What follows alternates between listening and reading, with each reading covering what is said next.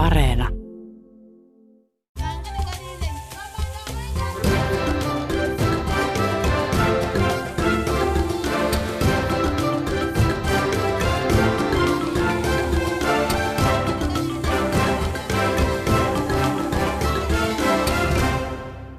Afrikan tähtipelin aluksi jokaiselle pelaajalle jaetaan kolme sadanpunnan seteliä, joita pelissä voi käyttää matkustamiseen ja pahvikiekkojen kääntämiseen. Toimiiko Afrikan talous oikeasti pelkästään timantteja etsivien onnenonkioiden satasilla?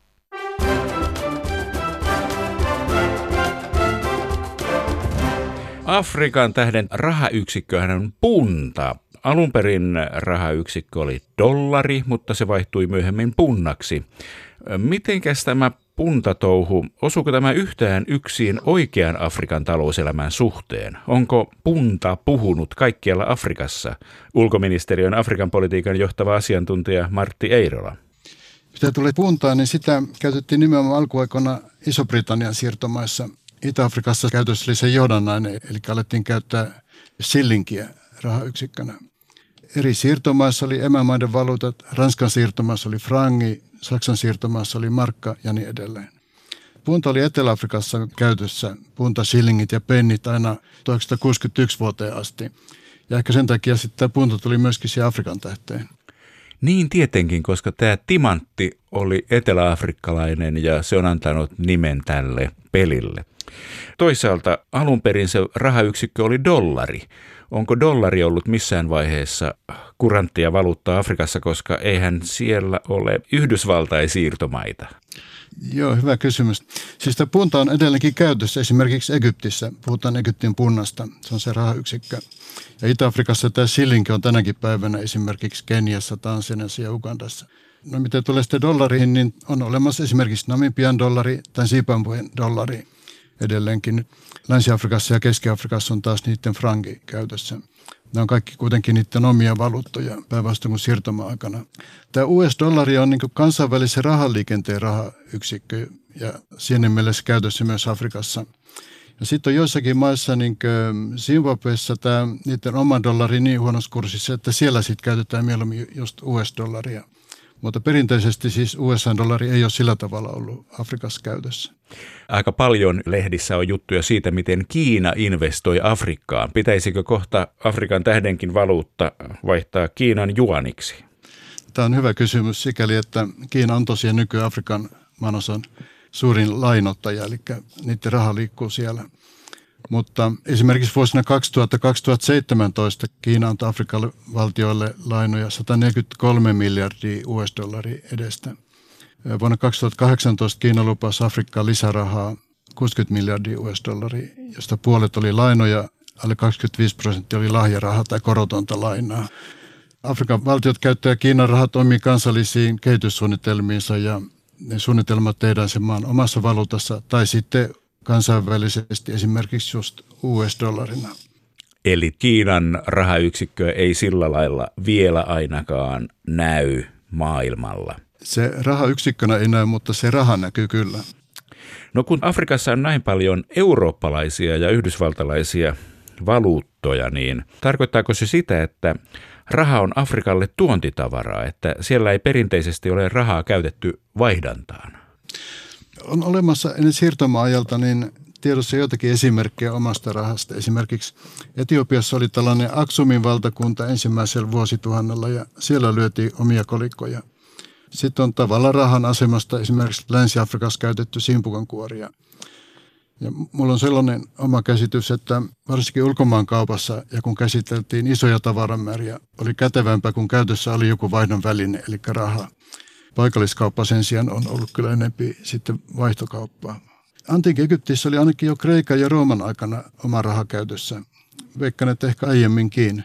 Kun puhutaan tästä varoiden ajasta, niin tiedot siitä pohjautuu lähinnä hieroglyfeihin ja hautalöytöihin. Mutta niissä ilmeisesti ei ole selvästi kerrottu niin omasta rahasta tai rahan käytöstä yleensäkään.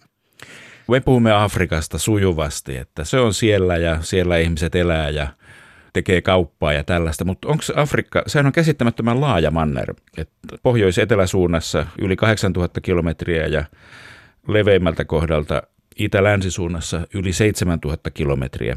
Onko se millään lailla katsottuna ollut koskaan oma talousalueensa? Ulkoministeriön Afrikan politiikan johtava asiantuntija Martti Eirola. Siis Afrikan maanosa, jossa on 54 valtiota. Se on aina ollut pirstoutunut Ennen siirtomaikaa siellä oli satoja, eli tuhansia tällaisia pienempiä tai isompia kuningaspäällikkö- tai sulttanikuntia. Oli kaupunkivaltioita, oli liikkuvia paimentolaisten yhteisöjä, tai metsästäjien ja keräilijöiden perhekuntia.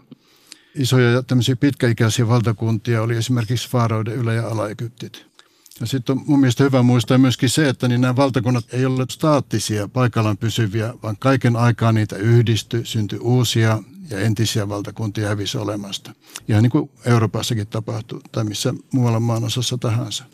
Siirtomaikana sitten tämä Afrika taas oli pirstoutunut, eli se oli jaettu siirtomavaltojen kesken. Niillä oli isoja alueita, niin kuin Ranska, Länsi-Afrikka, tai sitten tämä Iso-Britannian siirtomaavyöhyke Kapista Kairoon.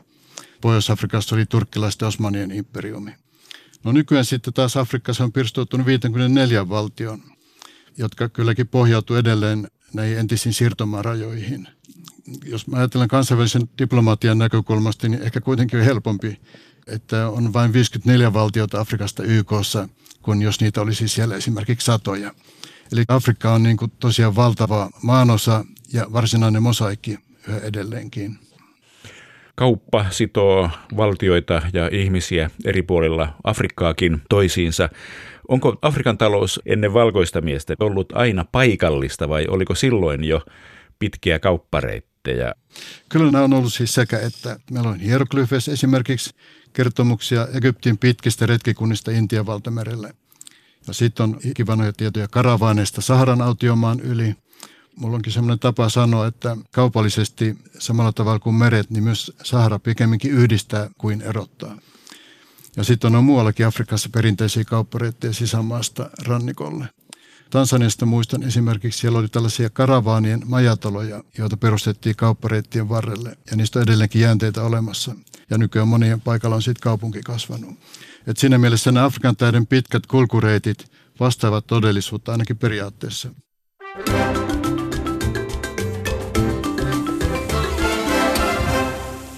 Afrikan tähdessähän pelaajien ammatti on tavallaan, että ollaan, ollaan onnenonkioita, jotka pyörii pitkin Afrikkaa haalimassa rikkauksia. Päävoittona on tietysti Afrikan tähti-niminen timantti, joka on muuten semmoinen, että siitä ei saa yhtään rahaa toisin kuin noista muista jalokivistä. Ovatko tämmöiset onnenonkijat Afrikan talouden tyypillisiä pyörittäjiä, asiantuntija Martti Eirola? Siis tässä Afrikan täydessä nämä pellurit ja onnenonkijat, nehän tulee maanosa ulkopuolelta. Ja jos oikeasti ajatellaan, niin kyllä tämä tavallista ihmisten talous mikrotasolla kuitenkin pyörii siellä niin kuin paikallisten ihmisten voimin, etenkin mitä tulee epäviralliseen talouteen. Ja tämä epävirallinen talous on erittäin mielenkiintoinen sikäli, että arvioiden mukaan on ehkä 80 prosenttia väestöstä niin elää tästä epävirallisesta taloudesta. Ja minusta se on aika pitkälle samanlaista vaihdantaa, vaihdantataloutta ja vaihtokauppaa kuin mitä me tunnetaan historiasta. Sitten se rinnalla on tämä niin kuin virallinen talous – oikeastaan sitä edustaa myöskin tämä niin makrotalous. Ja se on hyvin pitkälle siitä ulkomaisen pääoman vaikutusvallassa. Eli tämä yksityissektori Afrikassa, mitä tulee tähän viralliseen talouteen, se on valitettavan usein edelleenkin siis ulkomaalaista. Afrikka on kuitenkin pidetty pitkään ja tavallaan tässä Afrikan tähtipelissäkin se vielä on vähän tämmöinen villilänsi, jossa onnenonkijoille olot ovat suotuisammat. Onko Afrikka enää tai onko Afrikassa enää sellaisia seutuja tai maita, joissa voisi ajatella menestyvänsä onnenonkijana? No ei siellä oikeastaan ole. Siis kaikki nämä tämmöiset niin kuin aukot, voisiko näin sanoa, mitä on jäänyt tähän viralliseen talouteen, niin se paikataan sitten tällä epävirallisella taloudella. Mutta tota, niin ulkomaalaisilla nyt ei kyllä hirveän paljon varmaan semmoisia niin tuntemattomia seutuja tai sellaisia, missä ei olisi jotain muita jo ollut yrittämässä. Toisaalta sitten jos katsotaan niin suomalaisen vaikka pien- tai keskisuuren yrityksen näkökulmasta, niin onhan paljon semmoisia meidän näkökulmasta meille neitsellisiä alueita Afrikassa, jossa voitaisiin ajatella kauppaa. Ja tietysti tällaisia yritetään sitten tukea niin paljon kuin pystytään meidän ulkomaankauppaviranomaisten toimesta. Afrikan tähtipelissä rahaa saa timanteista. Ovatko timantit Afrikassa perinteinen ja haluttu rahanansaintakeino ja kaupan kohde, asiantuntija Martti Eirola? Kyllä ne on ollut siis todella selvästi. Ne on ollut kaupan kohde. Esimerkiksi taas palataan sinne Faaroiden Egyptiin, niin sieltä tiedetään, miten tärkeitä nämä timantit oli. Egyptissä ne edusti valoa ja elämää. Ja näyttää siltä, että näihin timantteihin on aina liittynyt tällaista niin kuin mystiikkaa. En tiedä sitten johtuuko se niin kuin niiden kirkkaudesta tai niiden kovuudesta tai ovatko ne tosiaan niin kuin ikuisia. Mutta aina niihin liittyy jonkinlaista tällaista mystiikkaa. Mutta kyllä ne on alusta lähtien ollut tärkeitä kaupan kohteita. Ovatko ne merkittävä elinkeino Afrikassa nykyään? Kyllä ovat. Et monessa Afrikan maassa niin timantit ja muut jalokivat on erittäin suuri osa kansantaloudesta. Jos ajatellaan maailman seitsemän suurinta timantituottajamaata, niin niiden joukossa on Botswana, Angola, Etelä-Afrikka, Kongon demokraattinen tasavalta, Namibia ja nämä on vielä sitten tällaisten korutimanttien suurimpia tuottajia. Ja sitten kun puhutaan teollisuustimanteista, niin siellä on sitten edelleenkin Kongon demokraattinen tasavalta, Botswana, Zimbabwe ja Etelä-Afrikka kuuden suurimman tuottajamaan joukossa. Eli kyllä nämä on todella tärkeitä näille monelle Afrikan maalle. Jos otetaan esimerkiksi vaikka nyt Namibia, jonka mä tunnen parhaiten, mä olen aikoinaan siellä lapsena asunutkin ja kasvanut, niin tämä Namibian kaivosteollisuuden osuus niiden BKT oli viime vuonna noin 12,5 prosenttia ja ulkomaan valuuttatulosta yli 50 prosenttia. Tästä kaivosteollisuuden BKTstä puolet tulee timanteista. Ja nyt siellä on mielenkiintoista se, että kun tämä maan kamera on jo Saksan siirtomaajan alusta, eli yli sata vuotta sitten alettu käymään läpi, tämä maan kamera on niin käyty jo läpi, niin nyt näitä timantteja imuroidaan etenkin merenpohjasta siinä rannikon edustalla. Namibialla on sitten sellainen ajatus ja halu, että ne lisäisi niin tätä jalostusastetta omassa maassa, eikä viedä ulos vain raakatimantteja, niin kuin paljon on tapahtunut tähän asti. Namibian liittyen vielä, ja koskee näitä Afrikan tähtipelin jalokiviä, niin sieltä löytyy tiamanttien lisäksi myöskin esimerkiksi rubineja ja topaaseja. Ja tämmöisiä tärkeitä rubiinimaita on myöskin esimerkiksi Mosambik ja Tansania. Ja Sambia on taas sitten kuuluisa näistä smaragdeista. Mä muistan siitä aikoinaan Namibiassa poikana, niin kyllä me kerättiin tällaisia erinäköisiä puolijalokiviä ihan vain suoraan luonnosta Namibian hiekkaerämaasta. Timanteja ei kuitenkaan, koska se alue, mistä niitä löytyy ja kaivettiin esille, niin se oli tosi tarkkaan vartioitu vaikka se oli erittäin tarkkaan vartioitu se alue, niin aina oli tällaista niin kuin salakuljetusta. Ja oli semmoinen sanonta ennen Namibiassa, että jokainen paikallinen suurliikemies on aloittanut timanttien salakaupalla. No jos timantit ovat näin tavallisia ja yleisiä siellä, niin nämä valtiot ovat sitten varmaan hyvinvoivia ja vauraita elää, asiantuntija Martti Eirola. Kun, kun olisivatkin. Tota, Uh, tässä on se ongelma, että tämä kaivos ja muukin teollisuus aika pitkälle just kansainvälisten yhtiöiden käsissä. No esimerkiksi vaikka Tansaniassa, niin ne yrittää nyt neuvotella näiden kansainvälisten kaivosyhtiöiden kanssa kaivossopimuksia uusiksi, niin että ne valtiot pääsisivät enempi hyötymään niistä kaivoksista.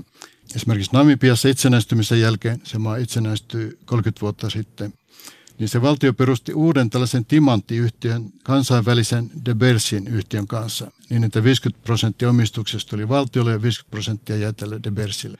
Tämä De Bers on maailman tärkein timanttien tuottaja ja jakelijafirma, etelä-afrikkalainen alun perin. Tällä tavalla tämä Namibian valtio sai timanttituloja koko kansakunnan hyödyksi. No yksi käytännön hyöty on sitten tämä työllistäminen, eli ne tarjoavat työpaikkoja paikallisille. No mihin Afrikassa sitten rahaa voi käyttää? Afrikan tähdessä ei oikein muuhun voi käyttää kuin matkustamiseen tai sitten erilaisille rosvoille lunnaiksi. Ovatko nämä tärkeitä rahareikiä oikeassakin Afrikassa? Siis Afrikassa on valtavat kulutusmarkkinat. Tämä on hyvä muistaa. Että siellä on nyt väestö 1,3 miljardia. 30 vuodessa se väkimäärä kaksinkertaistuu. Se on siis valtavat kulutusmarkkinat, eli kaupalle ja investoinnille on kysyntää. Yksi tärkeä ulkomaanvaluutan lähde, mikä on myöskin tässä Afrikan tähdessä niin esillä on, ja rahan käyttökohde, on matkailu. Nyt tämä matkailu monessa Afrikan maassa, melkein kaikissa maassa, missä turismi on tärkeää, niin se on pysähtynyt tämän koronapandemian takia. Mutta kunhan siitä päästään yli, niin kyllä se luonto ja kulttuuri ja ihmiset edelleenkin on siellä nähtävyydet. Ne on edelleenkin siellä odottamassa matkailijoita. Että kyllä jos on tarvetta investoida tai on rahaa, niin kyllä sitä pystyy myöskin sinne sijoittamaan ja käyttämään siellä. Kaivannaisliiketoiminnassa se hyöty valuu usein maanosasta ulos. Onko tässä turismissa sama tilanne vai pysyykö se paremmin Afrikan sisällä se niistä koituva hyöty? Joo, kyllä näissä on vähän sama ongelma matkailussa kuin kaivosteollisuudessakin.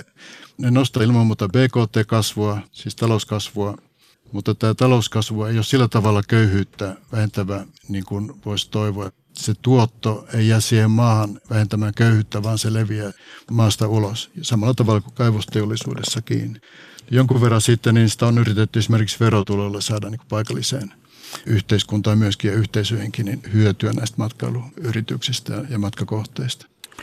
No ajatellaan nyt sitten Afrikan tähteä ja matkailua. Siellä pääsee vapaasti matkustamaan maareittejä pitkin, mutta laivamatka maksaa 100 puntaa. Lentomatka 300 puntaa. Millaisen laivalipun saa nykyään sadalla punnalla, joka on noin 114 euroa, jos ajatellaan Englannin puntaa, ja dollareissa se on 123,5 dollaria.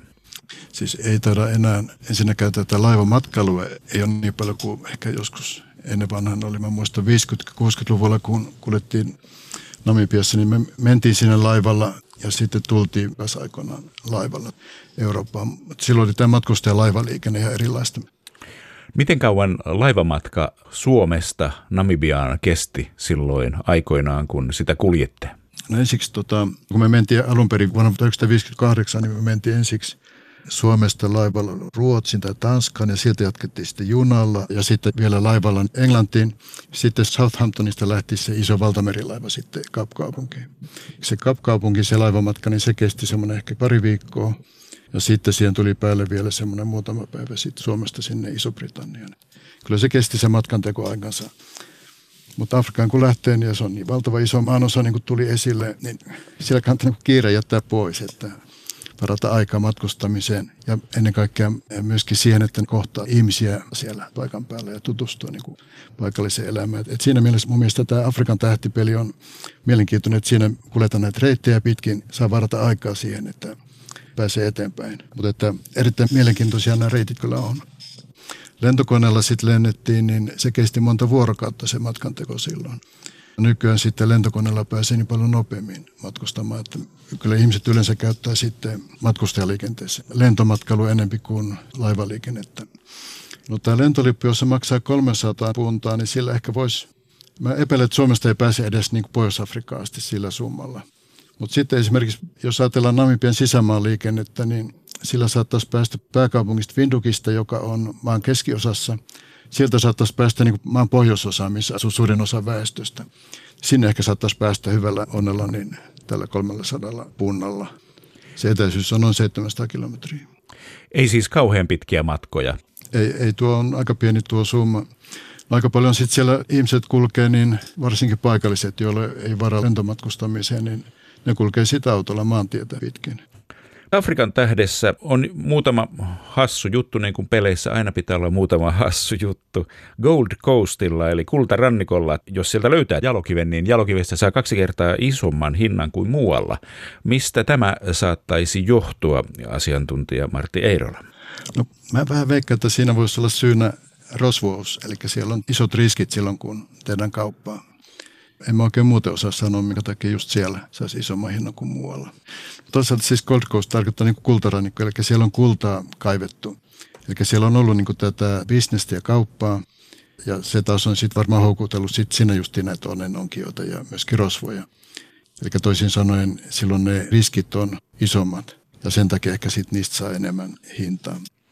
No entä sitten, kun ensimmäinen, joka ehtii kapkaupunkiin, niin saa 500 puntaa ekstraa. Missä tämmöinen saattaisi johtua? Tähän mun selitys on se, että tässä on hyvin tämmöinen niin eurooppalainen näkökulma. Niin tietysti koko Afrikan tähtipelissäkin.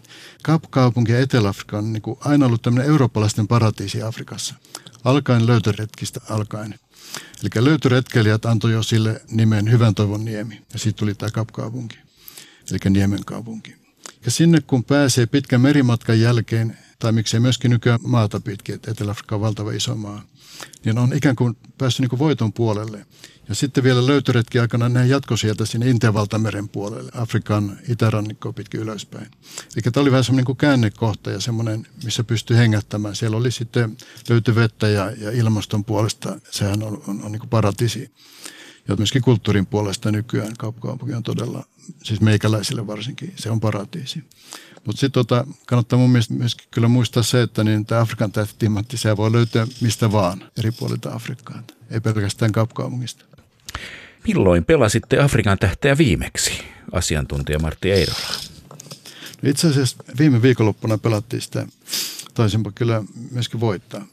Sitten mä löysin, kun mä tein tässä vähän niin kuin arkeologisia kaivauksia kotona, niin mä löysin sitten, niin mietittiin myöskin tämmöinen Afrikan tähden matkaversion ja sitten löysin myöskin palapelin. Et meillä on niin kuin kolme erilaista Afrikan tähteä, mitä pystyy pelaamaan teidän työnne vähän vihjaa siihen suuntaan, että se voisi olla läheinen peli teille. Kyllä ollaan pelattu siis varmaan lapsesta lähtien Afrikasta alkaen jo. Ja sitten oman perheen kanssa ollaan pelattu. On asuttu Namibiassa perheen kanssa, sitten on asuttu Tansaniassa, Egyptissä, Palestiinassa. Ne aina on pelattu tätä Afrikan tähteä, että se on ollut mukana. Afrikan tähti sinänsä niin kuin pelinä on sitten erittäin mielenkiintoinen edelleenkin. Aina löytyy jotain uusia kohtia sieltä tai paikkakuntia, mitkä ei ole sillä tavalla niin tuttuja. No sitten rupeaa niitä miettiä, kaivaa esille, että mikä paikka tämä nyt sitten onkaan. Että, tavallaan tässä niin kuin aina oppii jotain tämmöisiä uusia. No tietysti sitten kannattaa myöskin muistaa, että tämä on siirtomaikainen kuva, eurooppalainen kuva Afrikasta, että kyllä se nykyään tämä todellisuus on ihan erilaista kuin mitä se on tässä, mutta että mielenkiintoinen tämmöinen, voisiko sanoa, näkemys historiaan. Te olette Afrikan politiikan johtava asiantuntija, niin teillä on varmaan hyvä strategia tähän Afrikan tähden pelaamiseen. Lähdettekö Tangerista vai Kairosta, asiantuntija Martti Eirola?